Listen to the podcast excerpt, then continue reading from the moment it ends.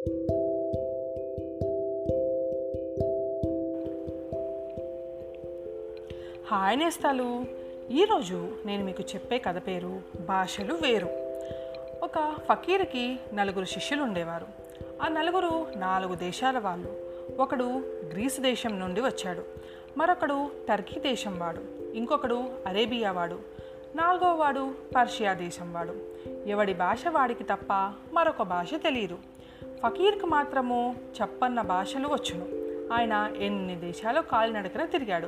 కాబట్టి ఆయనకి అన్ని దేశాల భాషలు తెలుసును.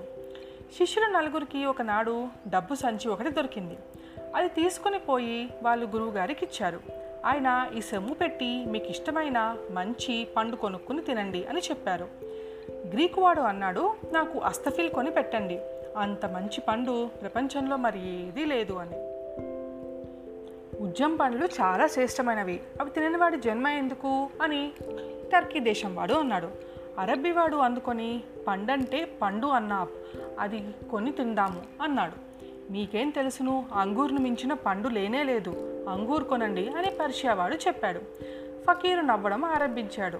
నేను కోరిన పండే మంచిదంటే నేను కోరిందే మంచిది అని శిష్యులు నలుగురు పెద్ద పోట్లాట పెట్టుకున్నారు. ఎవడి మట్టుకు వాడు తాను కోరిన పండు యొక్క గొప్పతనము చెప్పసాగాడు. ఫకీరు పకపక నవ్వుతున్నాడు. శిష్యులు తగాదాలు ఆడుతూ జుట్టు జుట్టు పట్టుకునే స్థితికి వచ్చారు. వాళ్ళని ఆపు చేసిదామని ఫకీరు ప్రయత్నించారు. అవ్వలేదు.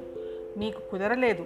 కనుక నేనే ఏదో ఒక పండు తెచ్చిపెడతాను. దానితో మీరంతా తృప్తిపడి ఉండాలి అని చెప్పి వాళ్ళని ఒప్పించి బజార్కి వెళ్ళి నాలుగు గుత్తుల ద్రాక్ష పండ్లు తెచ్చాడు. పళ్ళు చూసి చూడటంతోనే శిష్యులు గంతులు వేయటం మొదలుపెట్టారు. నా మాట నెగ్గింది. అదిగో అస్తఫిల్ అన్నాడు గ్రీకు. చూసుకోండి నేనే గెలిచాను అని టర్కీ అన్నాడు. అది అదిగో అన్నా నేనే చెప్పాను అని అరబీడు కేక వేశాడు. అరరే గురువుగారు అంగూర్ తెచ్చారే అంగూర్ అంగూర్ అని పరిచయవాడు చప్పట్లు కొట్టినాడు. మీరు నలుగురు కోరినది ఒకటే పండు. ఒకరి భాష ఒకరికి తెలుసుకోకుండా అంతసేపు తన్నుకున్నారు. ఇప్పుడైనా కాస్త ఓపిక తెచ్చుకోవడం నేర్చుకోండి అని ఫకీరు చెప్పి ఒక్కొక్కడికి ఒక్కొక్క పళ్ళ గుత్తి ఇచ్చివేశాడు వాళ్ళు ఎంత బతిమలాడినా తాను మాత్రం ఒక్క పండైనా తినలేదు. ఇది నేస్తాలు ఇవాళ కదా మళ్ళీ ఇంకొక రేపు కలుసుకుందాం. మీ జాబిల్లి